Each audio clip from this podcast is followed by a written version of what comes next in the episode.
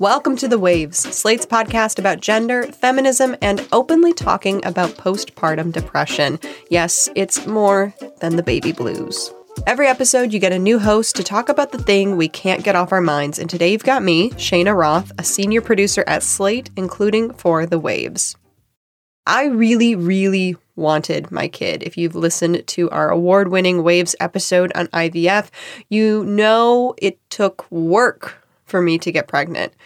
But all the wanting and the trying and the shots and the years and years of effort couldn't stave off my postpartum depression.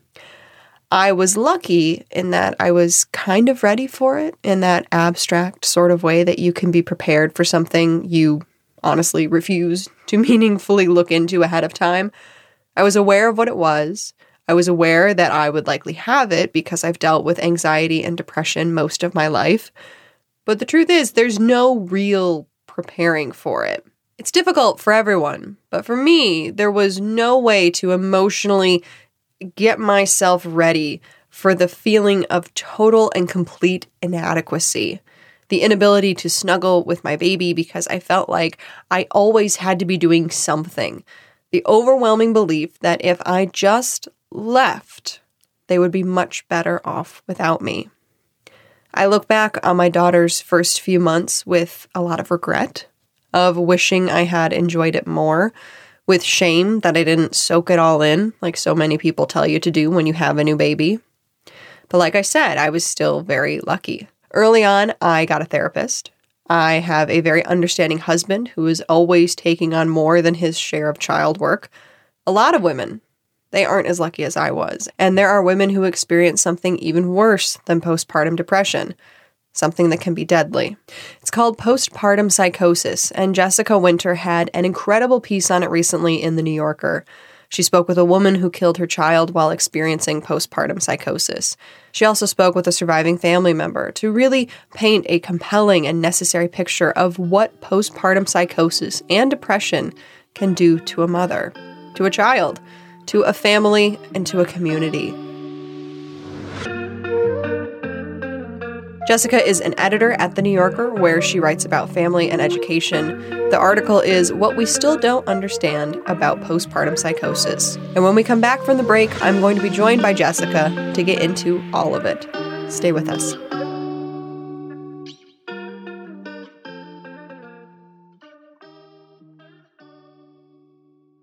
Hey Waves listeners, if you're loving the show and want to hear more, please subscribe to our feed. New episodes come out every Thursday morning, and we've got a lot cooking there for you. So you should check out last week's episode about crank diets and weight loss. We've also been talking about whether or not men should be able to write women. We've talked about menopause. There's a lot there for you to dig into. This episode is brought to you by Visit Williamsburg. In Williamsburg, Virginia, there's never too much of a good thing. Whether you're a foodie, a golfer, a history buff, a shopaholic, an outdoor enthusiast, or a thrill seeker, you'll find what you came for here and more. So ask yourself, what is it you want? Discover Williamsburg and plan your trip at visitwilliamsburg.com.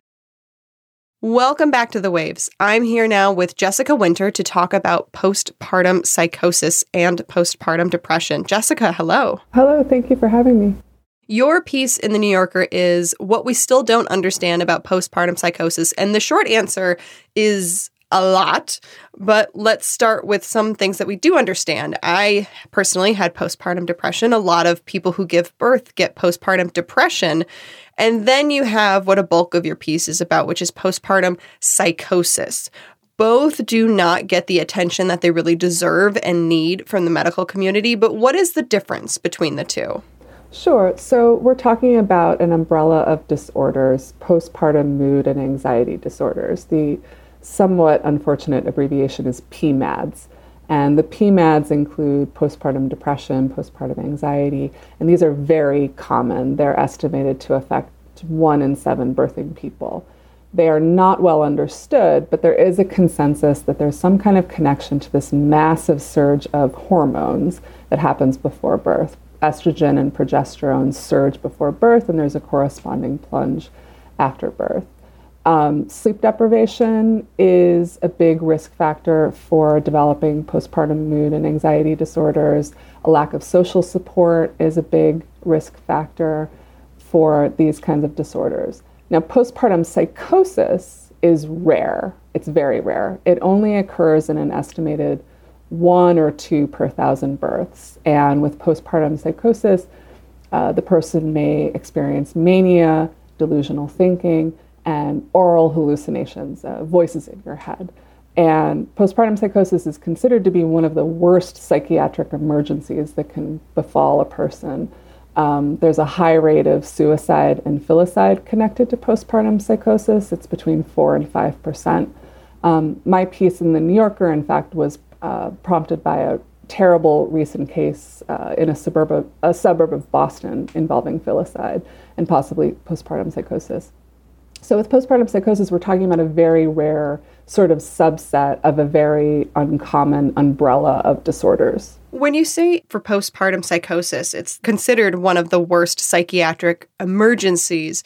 When I hear that, I assume that this is something that people are prepared to deal with given that it is so bad. It's like a heart attack. We we can handle heart attacks. We know what to do or medical professionals know what to do in the event of a heart attack because it's so bad and so life threatening so what is the reaction by professionals to postpartum psychosis? Right. So I think when we're looking at the medical response to postpartum psychosis, it's really useful to compare the approach in the US with our managed care system and the approach in pretty much any other industrialized country that has uh, a universal healthcare system of some kind. So, uh, for my piece, I spoke with women in the UK and the Netherlands who experienced postpartum psychosis.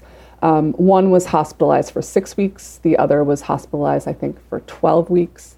Um, they received a great deal of outpatient care. They were placed on antipsychotic medications, and because they were hospitalized for so long, the medications that they were taking had a chance to take their full effect, and so they could be observed um, under these medications over a, a, relatively long period of time.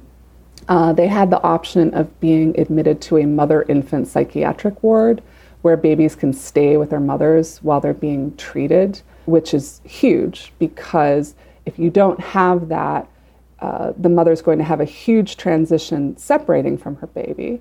And then when she's eventually released, she's going to have a huge transition, um, acclimating again to caring for a baby and, and, and being part of, of her household again. And obviously, they don't have to wrangle with insurance companies. And then, if you look at the approach in the US with our market based system, the approach to postpartum psychosis, it's very similar to the approach to any kind of mental illness in the US. The model is to stabilize and discharge. You hospitalize the patient for a few days, maybe a week or two, until they are deemed not to be a danger to themselves or others anymore. And you're discharged, and, and you're probably discharged before your medications have taken their full effect. There isn't a lot of wraparound and outpatient care. There are no mother infant 24 7 psych wards in the US because no insurer will agree to cover the admission of a healthy infant. And so a lot more falls on the shoulders of the birthing person themselves and their family members and their loved ones to kind of fill in those gaps. And on top of all that, it might be really expensive, uh, depending on your insurance or your lack thereof. So when we're talking about the landscape of response, in some ways it's really radically different depending on where you live. One of the most devastating events that can occur with postpartum psychosis is mothers either committing suicide or murdering their young children. And when we think of mothers murdering their children, I think a lot of us instantly think of like Casey Anthony, of big courtroom scenes, tons and tons of media attention.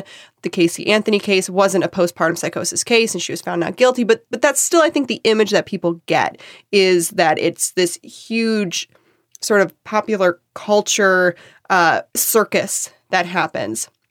But what you wrote, though, and the people that you spoke with, is is far more compelling and real. These are women who are are very very sick, and yet through a lot of faults in the systems that they live in, they're unable to get the help that they needed, and a lot of their stories are very much not told at all.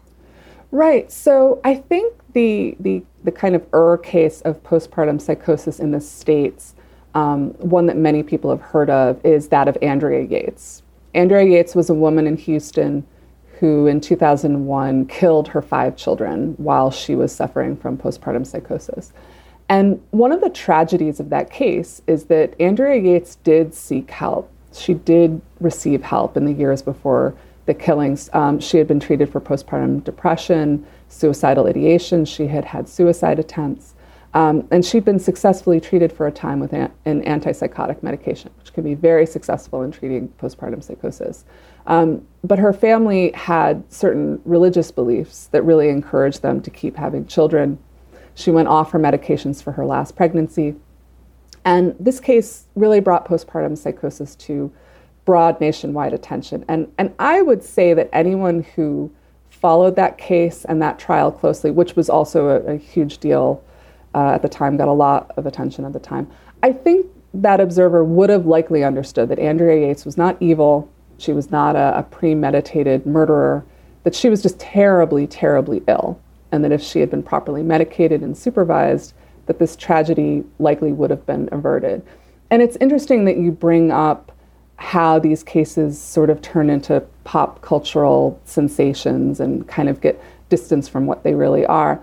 Uh, Andrea Yates was originally convicted of murder. I can't remember what the exact charges were. And part of the reason that her conviction was overturned was that a prosecution witness testified that she had gotten the idea to murder her children from an episode of Law and Order. Oh, God. And it turned out after the trial that the episode in question had not aired yet before she killed her children. And, and that was part of what got uh, her conviction overturned. So that's sort of a perfect example of what you're talking about, of kind of making these very real tragedies that happen to very real people and, and kind of blowing them up into uh, a television production or a media circus or something. In your piece, you mentioned that postpartum psychosis and depression are not really widely studied as much as maybe they should be. But you've also mentioned that, particularly in the US, there is treatment, but that the treatment doesn't really stick with the person who is affected by it really for long enough. So I guess my my question for you is do you think that when it comes to figuring out postpartum psychosis and helping women with postpartum psychosis? Is it a we don't know enough and we aren't studying it enough problem, or is it a our treatments are lacking? I think it's both. I mean, a lot of you know female maladies or, or, reproductive maladies are, are really under research jessica Grose just had a great piece about this in the new york times and the the under researched aspect has to do with persistent systemic sexism, obviously, and also this tendency to kind of pathologize normal stuff like menstruation and childbirth and menopause. It's normal stuff, um, and there's this tendency to pathologize it or, or even psychologize pain or psychologize illness uh, when it comes to reproductive health. Um, what I find even more surprising is how little we do with what we do know. And a really big example of this is intrusive thoughts. So, intrusive thoughts are unwanted thoughts about harm coming to your infant. The vast, vast majority of birthing people experience intrusive thoughts. And 50% of birthing people have intrusive thoughts of intentionally harming their child. 50%. Now, this is not postpartum psychosis. This is basically a glitch in your brain that is a product of your instinct to protect your child from harm. It is not a warning from your brain that you are a bad parent. Um, but you're not going to know that unless someone you trust, like for instance, a doctor maybe, explains it to you. And it's not that hard to explain. I just explained it, right? So we have a situation where literally every other patient walking into an OBGYN office or walking into a pediatrician's office after they give birth is experiencing this or is going to experience this. And it's going to mess with them and it might be exacerbating the anxiety or the depression or the lowness that they're already feeling. And yet, even though 50% of the people walking into their office are experiencing this, OBGYNs and pediatricians are not proactively getting the word out about how common and expected these terrible, frightening thoughts are. Um, and women are left alone with these thoughts to be confused or ashamed about them rather than being armed with knowledge and, and understanding from their medical providers. I just feel like that alone, that alone, if doctors started talking about this proactively and not waiting for someone to ask about it, because they're not, because they're ashamed of, of what they're thinking, I think that alone could do a great service. The AAP, the American Academy of Pediatrics, recommends that pediatricians screen new mothers at their early pediatric appointments. I remember those little sheets where it's got like different, like a, on a range of like one to five or one to 10, or how many times have you thought about harm? Yeah, I, I, I remember those. Yeah, I, I mean, my kids were born eight and six years ago. I didn't get those. Um, I think maybe they've become more popular since then. I, I, I hope they have. Um, were they helpful to you? No. no. I mean, it was weird because. Sorry. No, it's okay. I mean, like, I guess it was in a way because it made me sort of check in with myself. Because at the beginning it's like all doctor's appointments. You have like a, a, doctor's appointment with the pediatrician like two days after birth and then like a week and then like a month. And it felt like i, I couldn't wrap my head around like how many times have i been sad and like how pervasive was it? And and then there was always this thing in the back of my head of if i'm honest are they going to do something I'm okay. But if I'm really honest on this thing, I worried that like they would take some sort of action. Yeah, absolutely. And that fear is a justified one because women have been reported to the police for their intrusive thoughts.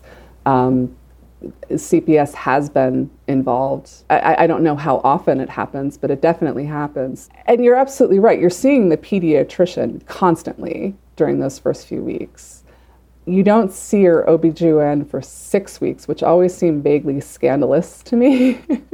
um, but you are seeing the pediatrician a lot. And so the, the, pediatrician could take you know, more of a role than just handing out a questionnaire. And it sounds like, uh, according to a recent survey, only about 50% of pediatricians actually screen for PMADS um, at these appointments because it's, it's a recommendation, it's not a requirement. And you know, some pediatricians say, "I'm not the mom's doctor. This is not my responsibility. I'm responsible for the baby." So there is an argument that that you know this should not be placed on their shoulders. At the same time, it's it's hard to argue against more of a holistic approach here. That you know the person who may be their baby's sole source of nourishment, that maybe with their baby 24/7, that if the pediatrician has a vested interest in the well-being of the baby, they should probably have the same interest in the well-being of, of the birthing parent. There, there's this fragmentation here that I don't think is helpful or, or necessary. Another really important factor here in terms of treatment and in terms of understanding what the best treatment is is there there's a gap between reproductive medicine and psychiatry. So OBGYN residents, they don't have to do a psychiatric rotation psychiatric residents don't have to do uh, much in the way of reproductive me- medicine in their rotations. So it's kind of like with the pediatricians, like who is responsible exactly for addressing the mental and psychological well-being of, of a new mother, and and why are we sort of isolating the birthing parent's mind from their physical state when those two things can't really be untangled?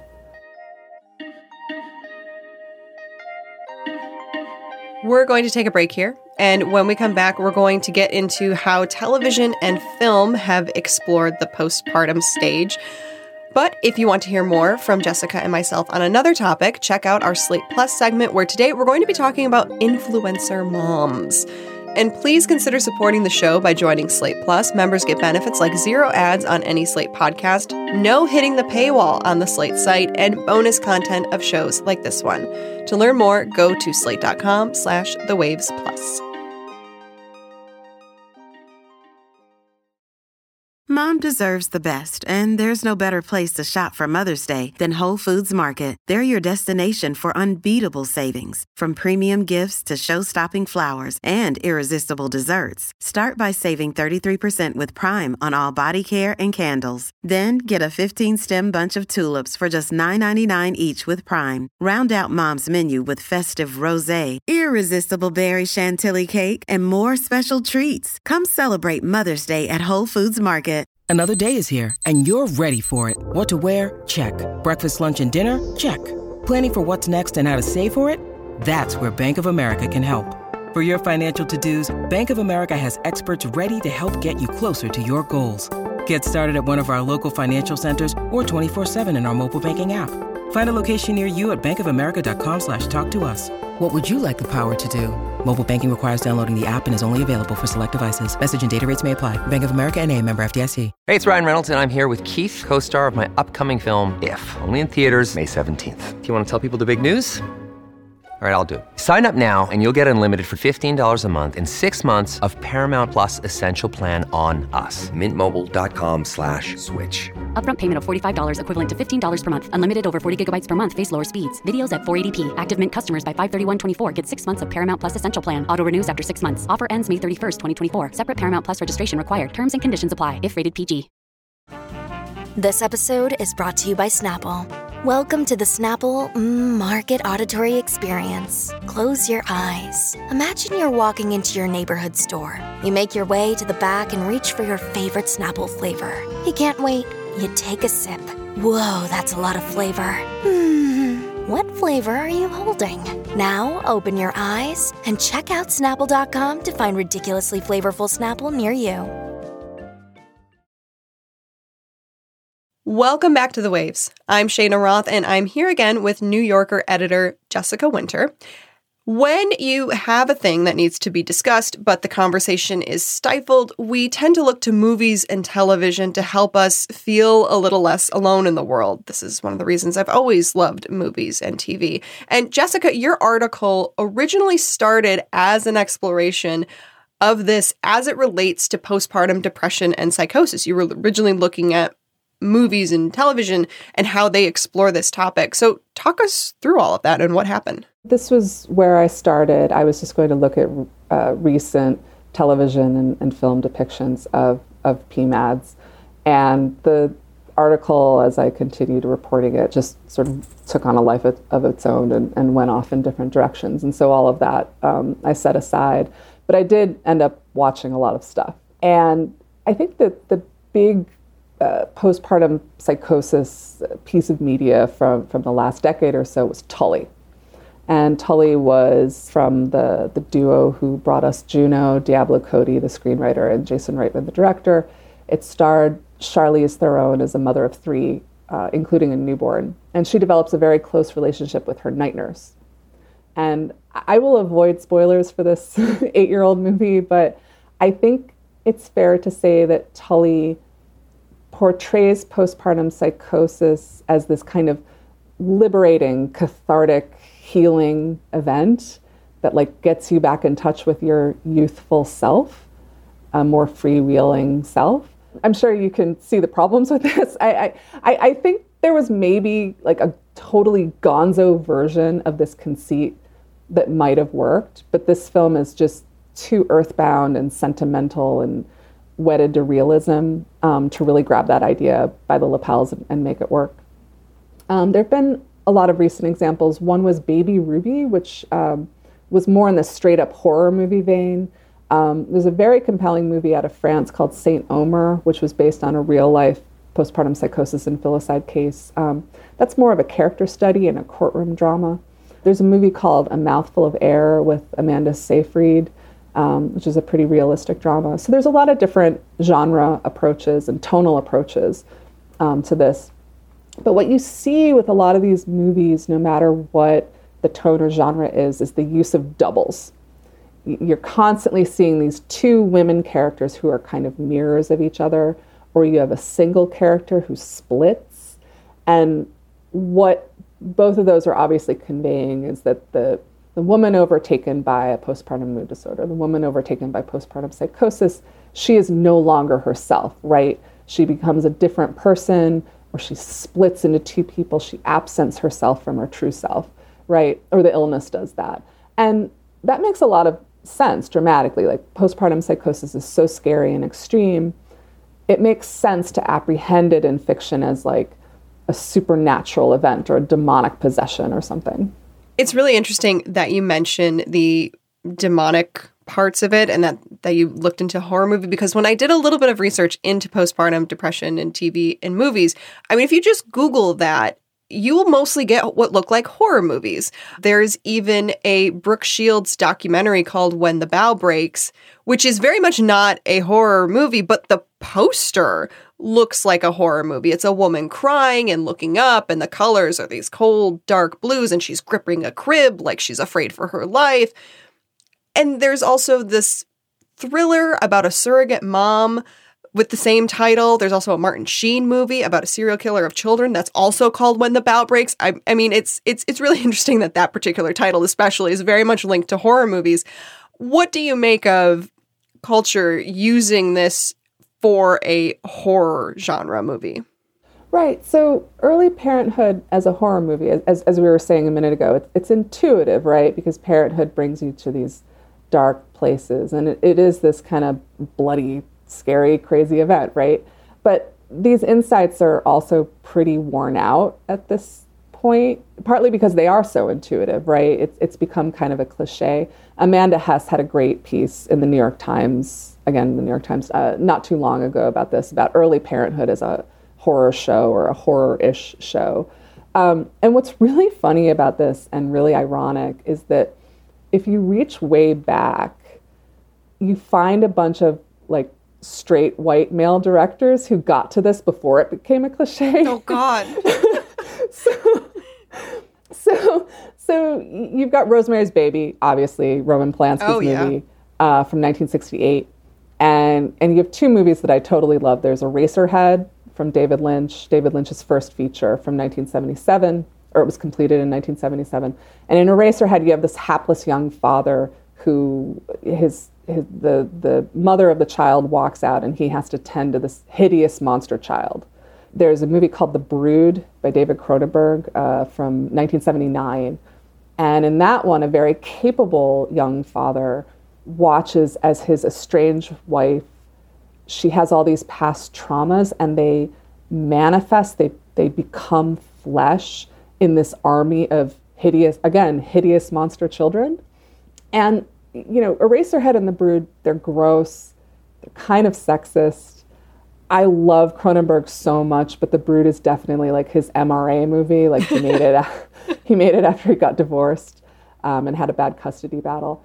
But I find these movies exhilarating and and comforting in how they revel in blood and filth and gore. They feel honest. And I think they feel honest because they're shameless, right? Because fathers are immune to shame and mothers are obligated to shame. Um, and that because of the way our culture is set up. And and that lack of self-consciousness really feels visionary to me.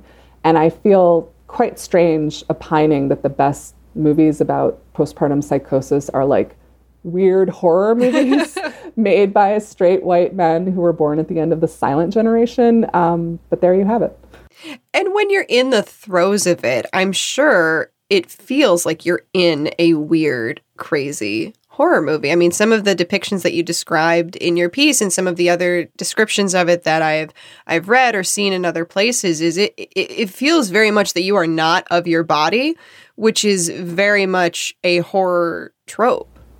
Yeah, absolutely. A lot of people talk about the detachment that they feel, that they're sort of floating outside of their body, watching, um, watching themselves care for their child or go through the motions of the day or something.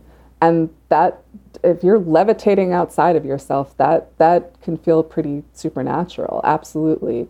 Um, I, actually, I've been not to drag it back to one of my obsessions, but I, I was actually thinking about Cronenberg a lot um, while I was preparing for this this interview because I realized that, not to get too film nerdy about this, but like Cronenberg's movies they especially the early ones they do not believe in a split between the brain and the body right? They do not believe in like the mind levitating outside of the body and observing it right? Like in his movies the body is a kind of mind right? The body expresses ideas. The body is a repository of thought. The body is a thinking entity and it might sound strange but like i feel like we need more of a cronenberg approach to mental health in general and postpartum mood disorders in particular. You know, it's a wild, wild thing that happens to a person. And um, I, I, just think that we need to integrate. We don't recognize that the body and the mind come into conflict with each other um, after childbirth. And I, I just think that if, if we could integrate the two things and not fragment them, that could be really useful. And I guess I learned that from watching some really disgusting horror movies. I also wanted to touch on television, where it seems like we're getting a bit more of the postpartum depression storylines. Recently, in Fleishman is in Trouble, I thought they did a pretty good job of exploring the really, really the anxiety part of motherhood, the I have to do everything right, which was definitely the sort of depression that I or anxiety that I had, um, and the sort of what is my identity part of that. And then there was also in the sort of 20 teens a surge, it seemed like, of postpartum storylines.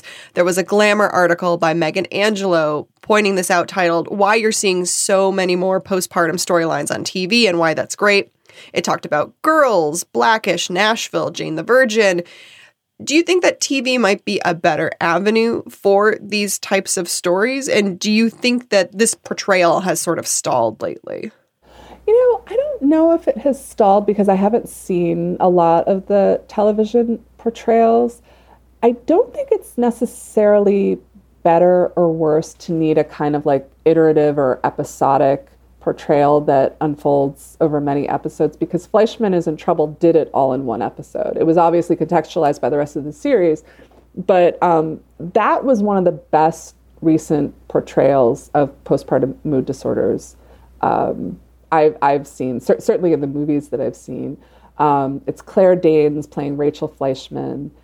And I think part of what was so impressive about it was that it depicted a lot of different facets and triggers of these disorders. And it took a certain degree of dramatic license, but it still felt very true and visceral and real.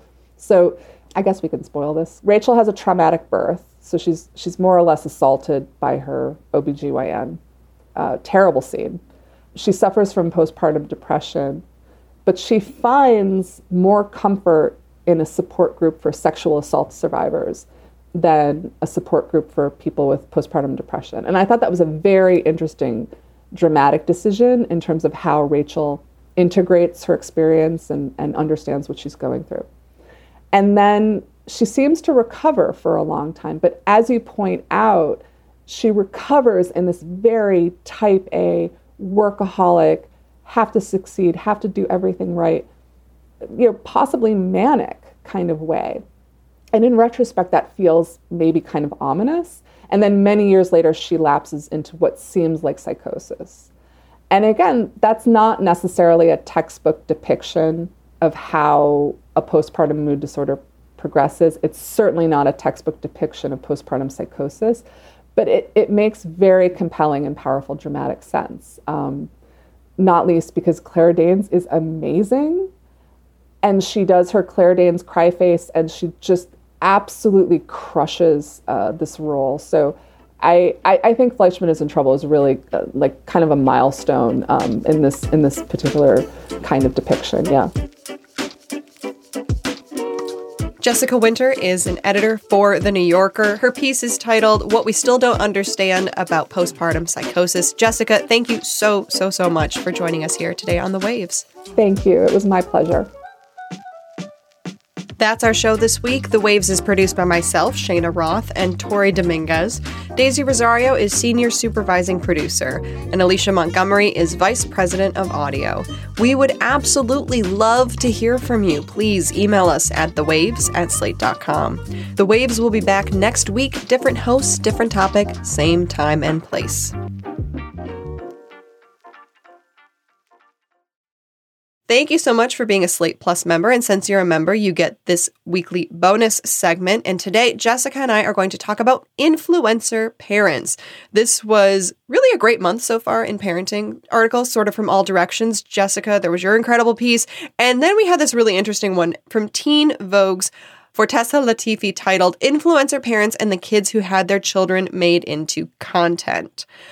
When I read this piece, I thought it was very interesting, but there was also a part of me that couldn't help but thinking that this is not a new thing. I mean, there was toddlers and tiaras for many, many years. Facebook has been around for an incredibly long time. Jessica, what is your take on on parents who are sort of trying to use their kids for for monetary gains in a way? What's really sad about these kids who are now adults who are describing these feelings of betrayal and vulnerability, and also the parents who share who are now, you know, just ratcheting back how much they share and how they share. Um, this reckoning that's happening, anyone could have seen this coming. Yes. Right? and did see it coming. Like, we knew that these kids were going to grow up and be like, what did you do? Why mm-hmm. did you mm-hmm. do it? Um, and the reason we knew was because of um, generations of child stars of movies and television, right? Like we know that a lot of kids' self-perception is is warped by being conditioned from an early age to seek this constant external validation from strangers. We know that these kids are messed up by being made to feel financially responsible for their family. They're economically exploited in all kinds of ways. And you can see how their relationships with their parents are warped by the fact that their stage parent is their boss and their employee at the same time instead of just their parent. And I wonder if maybe it's actually worse with the online influencers because the parent is also like the auteur of the content. Right. They're like the director and the business manager. Screenwriter. Yeah. Exactly. Yeah. I think that the problems there are compounded. So anyone with half a brain could have extrapolated all of these cautionary tales and applied them to like the sharenting complex. Um, and that's part of why this is just so grim. That was just some of our Slate Plus segment. If you want to hear the whole thing, go to slate.com slash the waves plus to become a Slate Plus member today. Slate.com slash the waves plus.